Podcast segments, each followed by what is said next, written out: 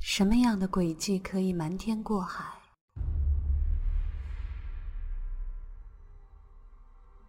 什么样的现场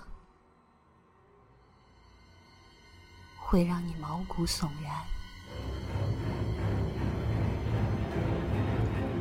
什么样的情节会让你坐立难安？什么样的故事会让你意犹未尽？嘘，听 Catherine， 听推理悬疑。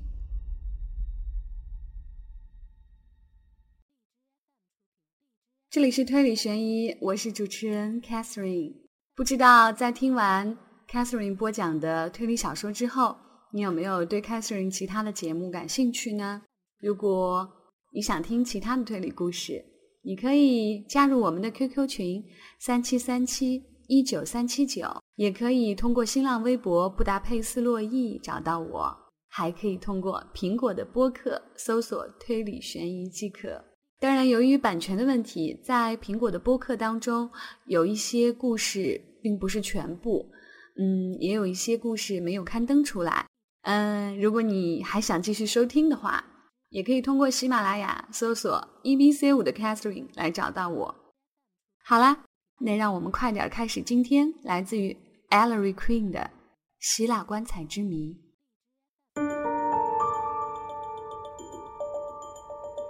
Pepper 凑到探长身边耳语， Ellery 也把头凑过去，三个人匆匆商议了一下。探长点点头，转向 Sloan， 眼里闪闪发亮。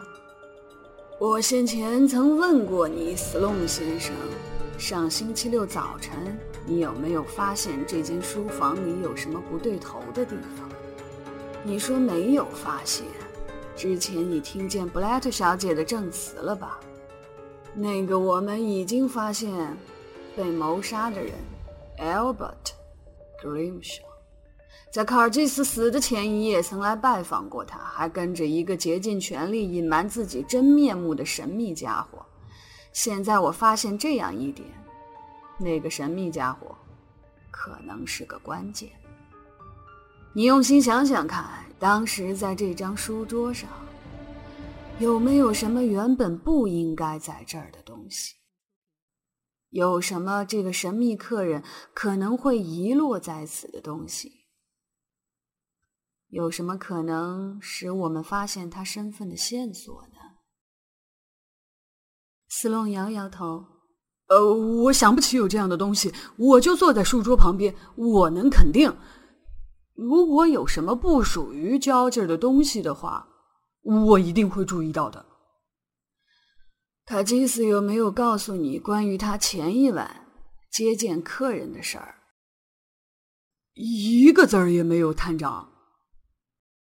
行了，斯隆先生，在一旁等着吧。斯隆在他妻子身旁一张椅子里坐下，如释重负地长叹了一声。探长亲切地对 John Blatt 招招手，灰白的脸上露出了仁慈的微笑。现在，好孩子，你已经提供了很多情况，你真是很合我心意的见证人啊！我确实对你很感兴趣，把你自己的一些情况告诉我吧。他的蓝眼睛因兴奋而明亮起来。探长，你真是英明啊！我得向你说明，我并没有什么资历，我只不过是个微不足道的小人物，就是我们英国所谓的那种女助理。好孩子，好孩子，这真是个年轻的好姑娘啊！不过呢，你想要知道有关我的一切情况。好极了，Queen 探长，我叫 John Blatt， 我到这儿来给卡尔基斯先生做事儿才1年多，我现在已经有点被你们这个乌七八糟的纽约给同化了。也许就像我的英国腔调受到纽约口音的影响一样吧。我已经告诉过你，我是位淑女，一位淑女探长。我出身于英国的一个名门世家。你知道家道中落。我是由阿瑟·伊文爵士介绍到卡基斯先生这儿来的。F·Ewen 爵士是英国的古董商和鉴赏专家，我以前在伦敦给他办事儿。Ether 爵士对卡基斯十分敬仰，又对我不吝溢美之词，我来的也正是时候。卡基斯先生正需要帮手，于是就聘请了我，还给了我优厚的待遇。而且老实告诉你吧，我成了他的机要秘书。我猜想是我在业务方面的知识说服了他吧。这并不是我所十分想要知道的。哦，要更多的个人信息啊。那让我想想看吧。我今年22岁，已经过了结婚的年龄。你说是吗，探长？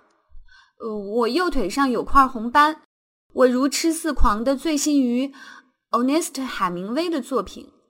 我觉得你们这里的政治不良，我倒是很钦佩你们的秘密工作。塞拉萨菲，得了，布拉特小姐，你在捉弄老头子。我要知道的是，上星期六早晨发生了些什么情况？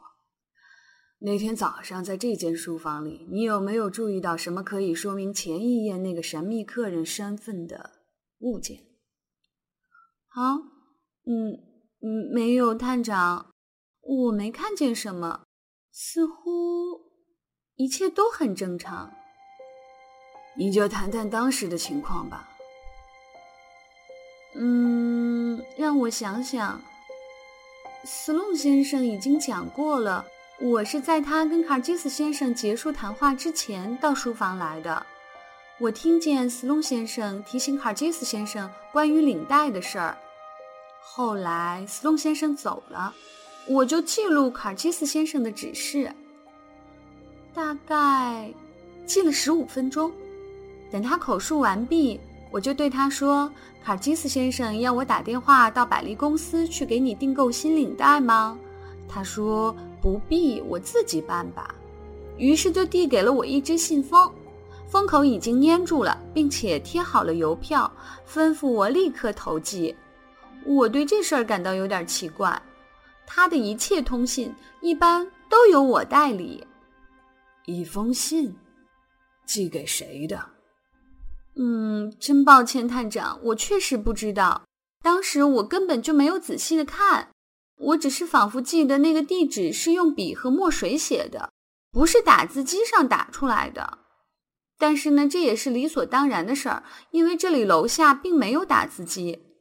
然而，不管怎么样吧，正当我拿着信即将离开房间的时候，我瞧见卡基斯先生拿起了他的电话听筒。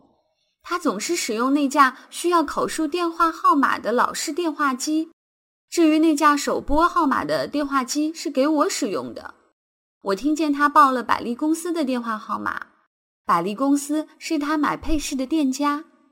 这时候我就走了出去了，去寄信了。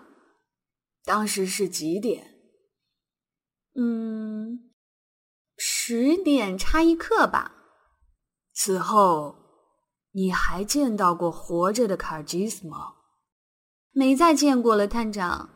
我在半个小时之后回到了楼上自己房间里，这个时候就听到楼下一声尖叫，我冲下楼来，发现 Sims 太太在书房里昏厥了过去。卡基斯先生死在了书桌上。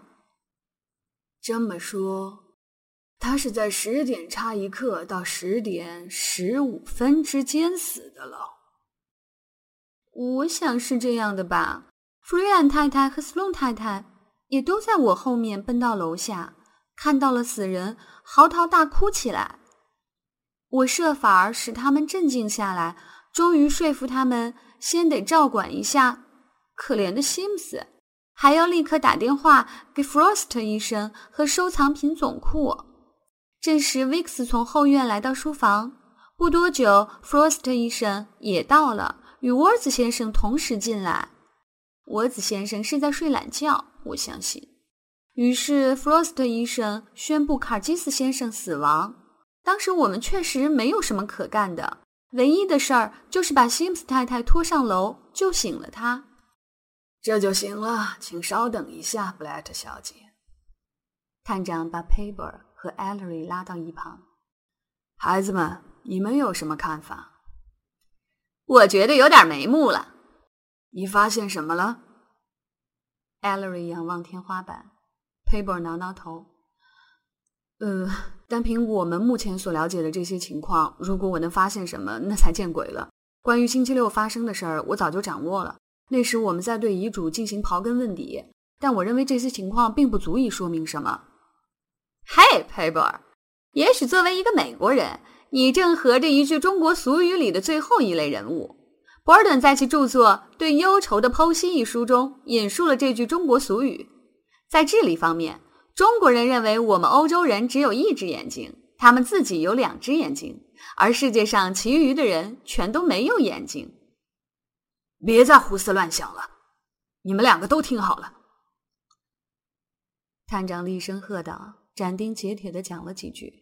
佩伯脸色不太好看，似乎很难堪，然而他挺起了胸膛，从表情上看来像是下了某种决心似的。John 在书桌边上耐心等待着，即使知道即将发生些什么事儿，他也不会露出声色。Alan Cheney 却紧张起来。我们会搞清楚的，探长大声总结。他朝着众人转过身来，干巴巴地对John说，布莱特小姐，我要问你一个特别的问题。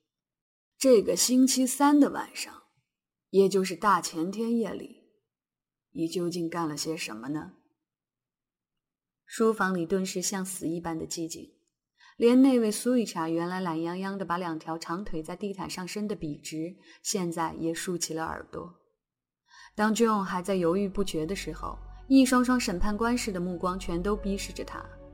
Queen 刚一提出这个问题，她那细长的腿就停止了像钟摆似的晃动，整个身子纹丝不动，接着又恢复了摇摆，若无其事地回答说，其实呢，探长，根本不是什么特别的问题啊。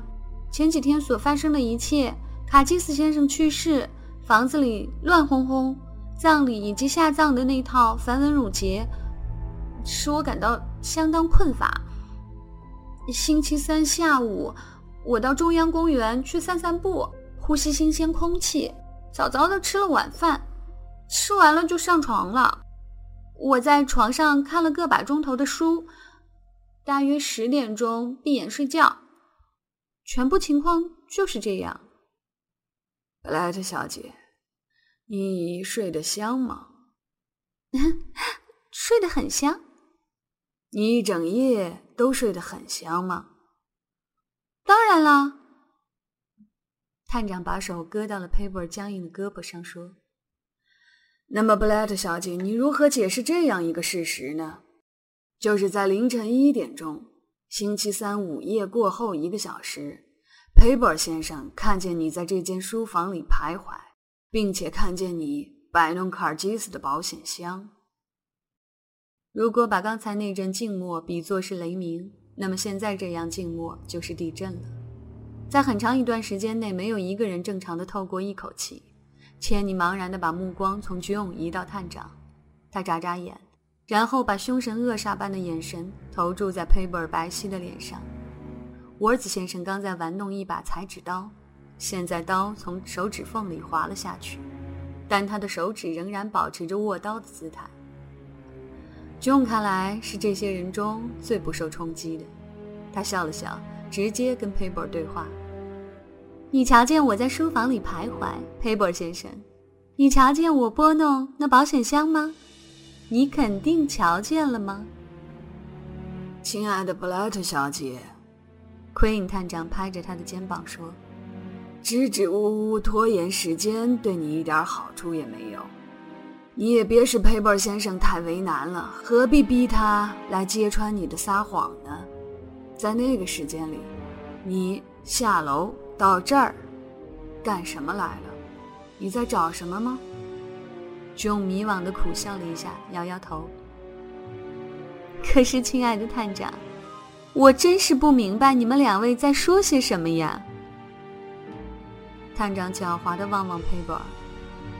我只是说，布莱特小姐。喂，佩伯尔，你在这儿看见的是鬼呢，还是这位年轻的姑娘呢？Pepper 用脚踢踢地毯。是布莱特小姐没错，她喃喃地说。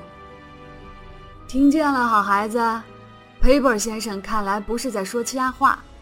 Pepper， 布莱特小姐当时穿的什么，你还记得吗？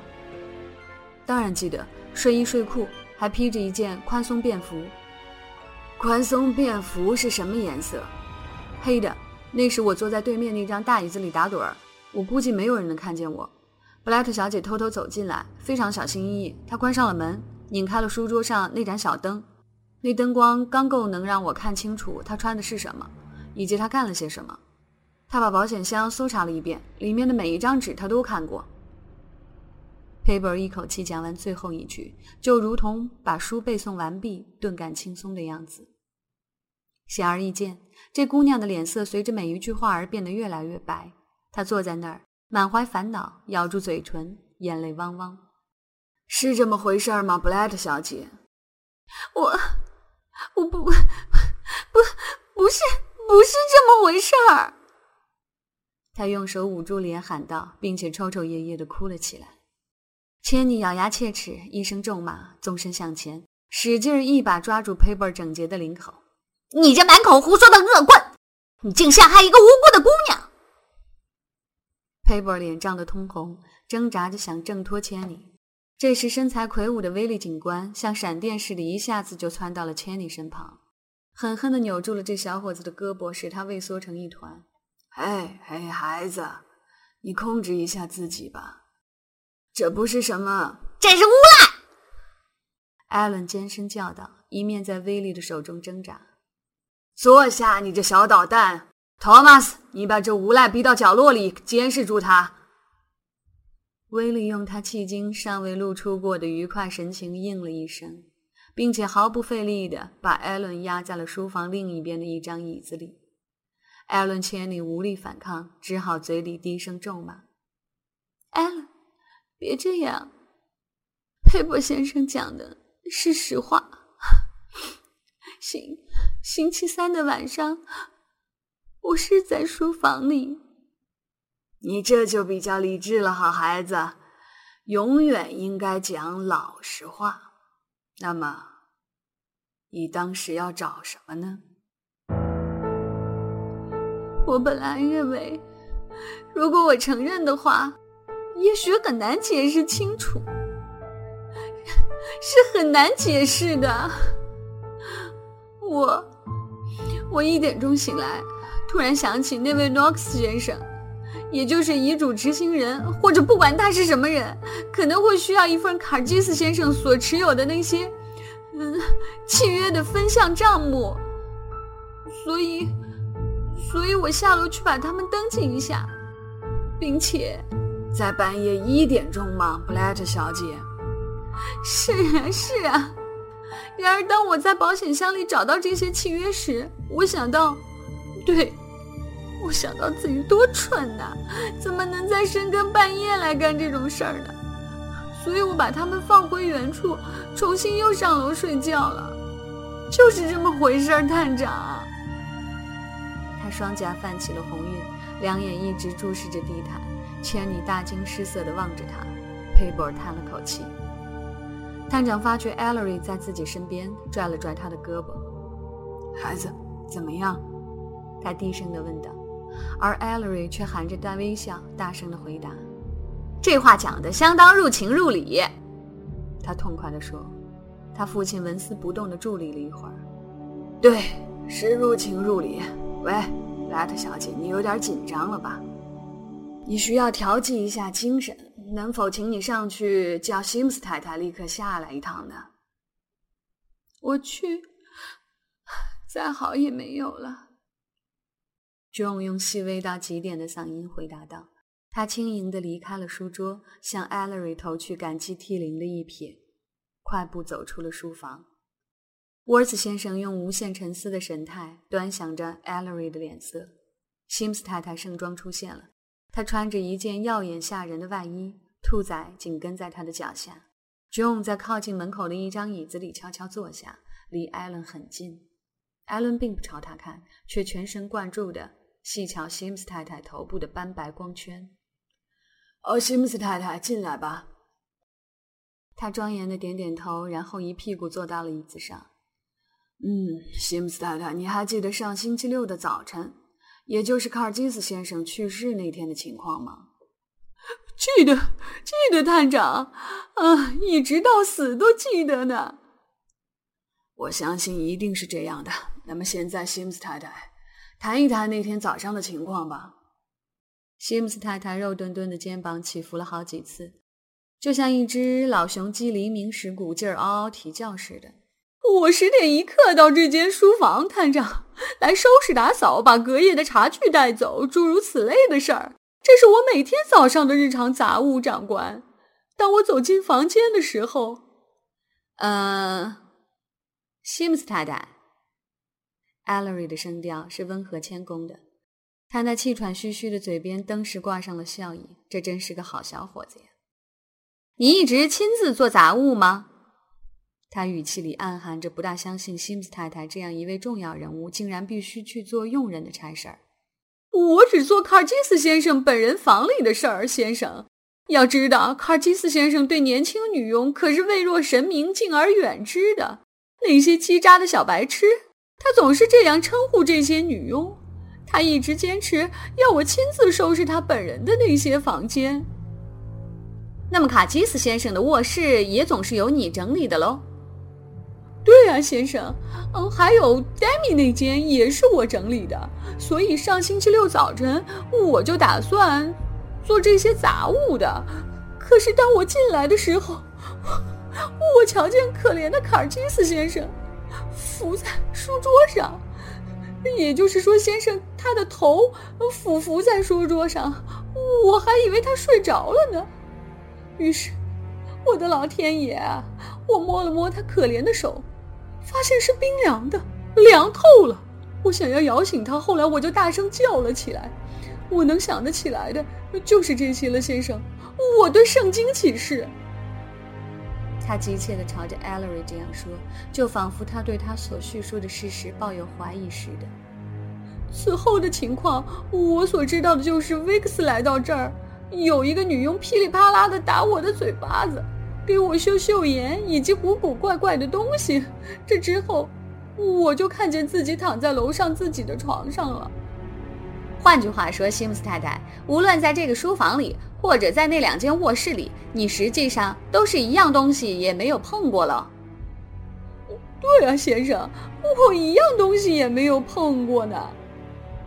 Ellery 对探长咬了咬耳朵，探长点点头，然后这老头子开口道：在这所房子里，除了布莱特小姐、斯隆先生和齐米特瑞奥斯·卡尔基斯之外，还有谁曾在上个星期六早晨卡尔基斯死之前看见过他吗？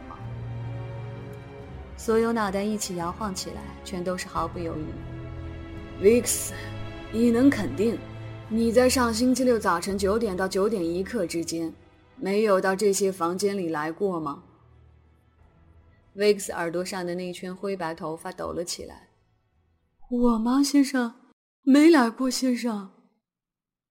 这段时间很值得深挖一下呀， Ellery 自言自语道。西姆斯太太，自从7天前卡尔基斯死了之后，你有没有碰过这个房间里的任何东西？我连一个手指头也没有动过，我一直病着呀，先生。那些已经走掉了的女佣呢？ John 压低了嗓音说。我好像刚才已经对你讲过了， Queen 先生。这些女佣在卡尔基斯先生去世的当天就走了，他们甚至不肯跨进这些房间一步呢。 Vix， 你呢？没碰过，先生，一直到星期二，也就是下葬的那天，一件东西也没碰过呀，先生。而且在星期二之后，我们被吩咐不许碰任何东西。那好啊， Blatt 小姐，你呢？我有别的事情要做， Queen 先生。 Ellery 将所有的人都扫视了一遍。自从上个星期六以来，有哪个人碰过这些房间里的东西吗？没有人回答。好极了，换句话说，明摆着就是这样的情况了。两个女佣走之后，家务事儿就没了人手。Sims 太太躺倒在床上，什么也没碰过，整个房子乱糟糟，没人打扫。而在本星期二葬礼之后，由于发现遗嘱失窃，根据 Pepper 先生的命令，这些房间里的东西是不许动的。我相信情况就是这样。并联承办人曾经在卡尔基斯先生卧室里工作过，整理尸体以便安葬。至于在查找遗嘱的时候，奎因先生，虽然我们把这些房间仔仔细细搜过，但我可以亲自向你担保，没有一件东西被拿走或者被弄乱过。佩伯插口说道。我认为并联承办人未必靠得住。Trikkala 先生，你向这位卡尔基斯先生核实一下好吗？好的，先生。Trikkala 和 Demi 又展开了一场激烈紧张的对话。Trikkala 所提问题更加尖锐而粗暴，这个白痴无精打采的面容明显地转为苍白。他结结巴巴、声嘶力竭地用希腊语讲了起来。他也不清楚，奎因先生，他想说他在堂兄死了之后就没有再到那两个房间去过，但他还说什么。请允许我打断一下吧，先生。Vix 插嘴说。我倒是知道 Demi 先生想说些什么。情况是这样的，卡尔基斯先生一死，他蒙头转向，紧张得不得了。不妨这样说吧，他像个孩子害怕死人一样，他不肯再睡到自己原来那间紧挨着卡基斯先生卧室的房间了。于是我们按照 Sloan 太太的吩咐，就把他安排在楼上一间空着的女佣房间里。他一直住在那儿，从此就像鱼儿离了水一样。哎，可怜的 Demi 终究是个问题呀。请你再确定一下， Trikkala 先生，问问他自从星期六之后有没有再到那两间卧室里去过。Demi 吓破了胆否定的样子，根本不需要 Trikkala 来翻译了。这个白痴畏畏缩缩缩进了一个角落里站着，口咬指甲，不安的眼光朝着周围咕溜溜的乱转，活像一头野兽。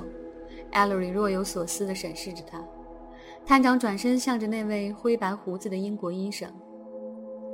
我儿子医生，我刚才跟 Duncan Frost 医生谈过话，他说卡尔基斯一死你就诊断过尸体，是这样吗？确实如此。你从医学角度来看，死因是什么呢？我的诊断与 Frost 医生在死亡证明上所写的完全相同。好，现在我还要问你一些私人情况，先生，请你谈一谈你是怎么跟这家人认识的，好吗？我相信不久之前我曾经提起过这事儿。我原来是伦敦的一个眼科专家，好不容易有一年的休假，就到了纽约。布莱特小姐到旅馆拜访我。又是布莱特小姐，怎么了？你们原来认识吗？认识，是通过布莱特小姐原先的东家 Arthur 伊顿爵士认识的。我给 Arthur 爵士治疗轻微的沙眼，于是就认识了这位年轻的女士。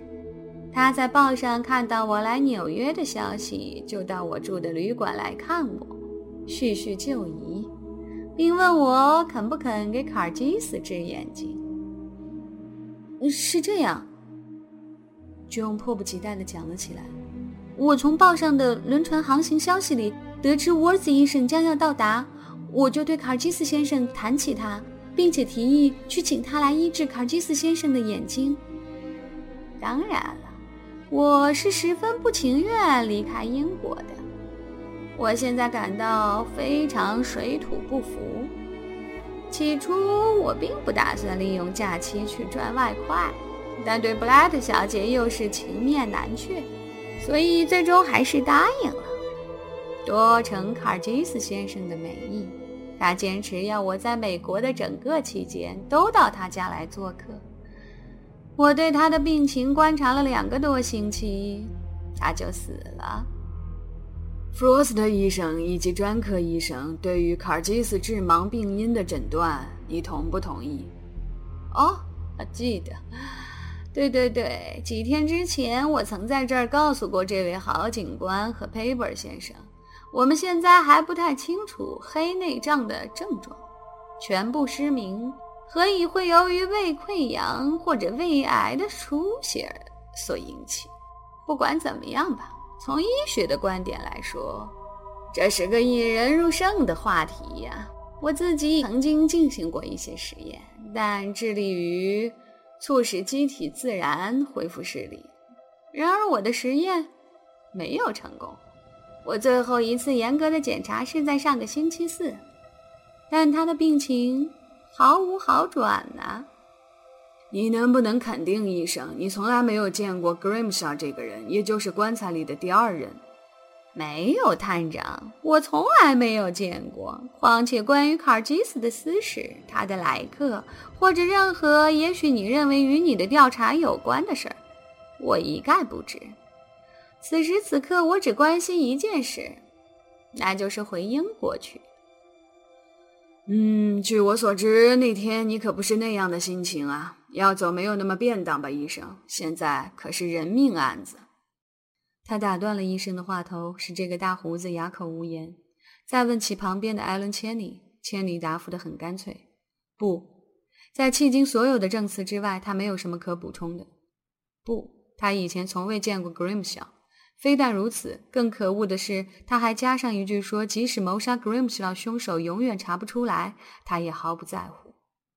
探长抬起了富有幽默感的眉毛，温和地询问斯隆太太，结果仍是失望，他跟儿子一样什么也不知道，而且并不关心。他唯一关心的是立刻使这所宅邸至少在外表上恢复舒适安静的旧观。弗瑞安太太，她的丈夫拿球苏伊查、伍德拉夫，全都是同样的一问三不知。看来似乎是这些人当中没有一个人曾经认识 Grimshaw， 甚至连见也没见过。探长在这个问题上特别对男仆 Vix 施加了压力。然而 Vix 讲得斩钉截铁，说自己在卡尔基斯家当差尽管已有8、9年，可是 Grimshaw 在上星期的2次来访之前从来没有在这出现过，所以连他 Vix 也从来没有见过此人。探长像拿破仑一样是五短身材，此刻绝望地站立在房间的正中，好像这儿就是他的厄尔巴岛。他眼中几乎射出疯狂的光芒，从他的花白小胡子下的口中像连珠炮似的发出一个个问题。有谁在葬礼之后看见这房子里有什么可疑的行动吗？没有。有谁在葬礼之后到墓地上去过吗？还是那个老答案，异口同声，一致咬定说没有。探长很不耐烦，手指微微一勾，威利警官就走了过来。探长此刻火气非常之大，他叫威利到静悄悄的墓地上去，对教堂司事霍尼威尔、埃尔的牧师以及教堂里的其他人员挨个儿盘问，问问看会不会有谁在葬礼后曾经看见墓地上发生过什么有趣的迹象。还要他去向邻居打听，向后院对面的牧师住宅里的仆人探听，并且向后门都通向后院的其他四户人家探听。他必须十分确信，凡是看到一个可能探访，特别是夜访墓地的嫌疑犯的任何人都没错过。威利已经习惯于上司的脾气了，他皮笑肉不笑的笑了笑，就走出了书房。探长捻了捻小胡子， Ellery， 你此刻在搞什么名堂啊？他的儿子并没有立刻回答，也不妨说他儿子已经发现了极为有趣的事儿。总之一句话，他儿子没有什么显著的原因，似乎是非常不得体，就用口哨吹起了贝多芬第5交响乐的曲子，眼望着对墙那个壁凹里的小架子上所放置的最普通、最常见的绿壶。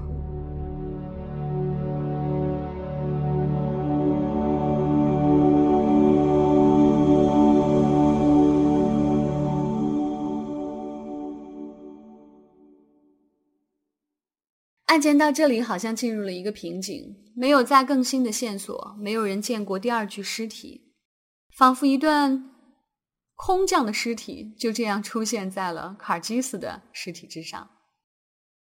那么接下来，小说的作者还会用什么来扭转乾坤呢？现在是不是已经迷雾重重了？那让我们去听下一期的推理悬疑吧，不要错过哦，拜拜。